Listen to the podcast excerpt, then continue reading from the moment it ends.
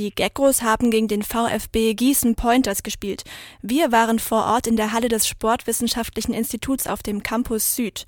Ob die Geckos weiter zu Hause ungeschlagen bleiben und wie der Spielverlauf war, das weiß Radio KIT-Reporter Frank Winkler. Er war schon zu Beginn bei der Kabinenansprache dabei. Bitte aggressiv spielen. Okay? Und mit, mit Herz.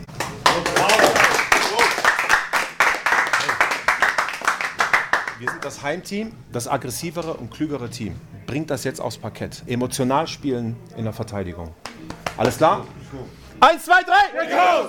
So lautete die Ansage in der Kabine von Trainer Uli Himstedt an das Team vor dem Spiel gegen den VfB Gießen Pointers am 8. Dezember. Er verrät, was die Geckos zurzeit so erfolgreich macht. Der Hauptgrund des Erfolges ist dieses Jahr ganz klar das ganze Team. Und da fange ich mal bei unserer Mannschaft an. Das ist eine sehr gute Teamchemie in diesem Jahr. Und da kann man auch mal Rückschläge wegstecken und eine Verletzung. Und es läuft einfach und die Jungs verstehen sich äh, sehr gut. Und dann das Team um die Mannschaft herum ist auch besser geworden äh, und äh, ist größer geworden und greift auch schon mehr ineinander als letztes Jahr. Und irgendwie kommt man so langsam in den Rhythmus, dass man alles kennt und wie das Heimspiel abläuft und, und jeder kennt seine Ecke hier in der Halle und ja, langsam wächst eine Tradition. Zu dieser Tradition trägt auch die Unterstützung des Publikums bei. Für Trainer Himstedt ein sehr wichtiger Faktor. Es kommt immer mehr Stimmung auf bei den Spielen. Und wenn ich jetzt denke an das erste oder zweite Heimspiel, es war noch relativ ruhig und jetzt so lernen sich die Leute kennen, die lernen das Spiel kennen. Wir haben äh, eine verrückte Bande von Lacrossern, auch vom KIT-SC, die eine Bombenstimmung erzeugen und die ziehen natürlich andere mit. Trotz der Unterstützung der rund 400 Zuschauer erwischten die Geckos einen sehr schlechten Start. Sie lagen nach acht Minuten schon 9 zu 18 zurück. Der Rückstand vergrößerte sich sogar noch. Nach zwei Vierteln, also zur Halbzeit, stand es 41 zu 25 für die Gäste. Doch so verkorkst die erste Hälfte war, umso schwungvoller haben die Geckos das dritte Viertel begonnen und schafften es nicht nur sich zu pushen, sondern auch das Publikum. Für drei? Jawohl!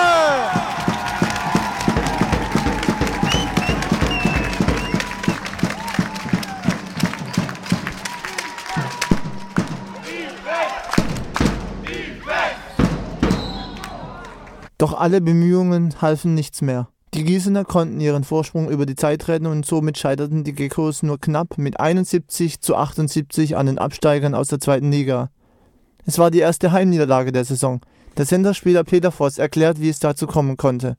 Wir sind sehr nervös in das Spiel gestartet und mussten dadurch sehr viel in der zweiten Halbzeit aufholen und haben dann alles investiert, um das zu schaffen. Und es war auch ein, ein, toller Kampf von der Mannschaft und wir hatten auch tolle Unterstützung vom Publikum, aber äh, die Jungs von Gießen sind einfach auch eine sehr, sehr abgezockte Mannschaft und die wissen dann halt auch so einen Vorsprung zu verteidigen. Die haben nicht umsonst zwei Jahre in der Pro B gespielt und ja, also am Ende hatten wir auch ein bisschen Pech in manchen Situationen, auch ein oder anderen unglücklichen Pfiff vielleicht von den Schiedsrichtern, äh, aber an denen lag es sicherlich nicht.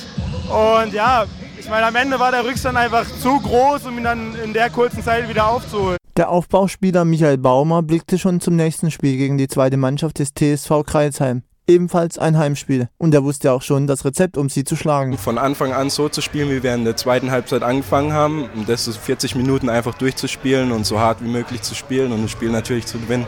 Und es hat geklappt. Mit einer starken Defensivleistung besiegten die Geckos den Gast aus Kreilsheim am vergangenen Donnerstag mit 73 zu 62. Somit überwintert die Basketballmannschaft des KIT SC auf Platz 2 der Regionalliga Südwest und kann ganz entspannt Weihnachten feiern.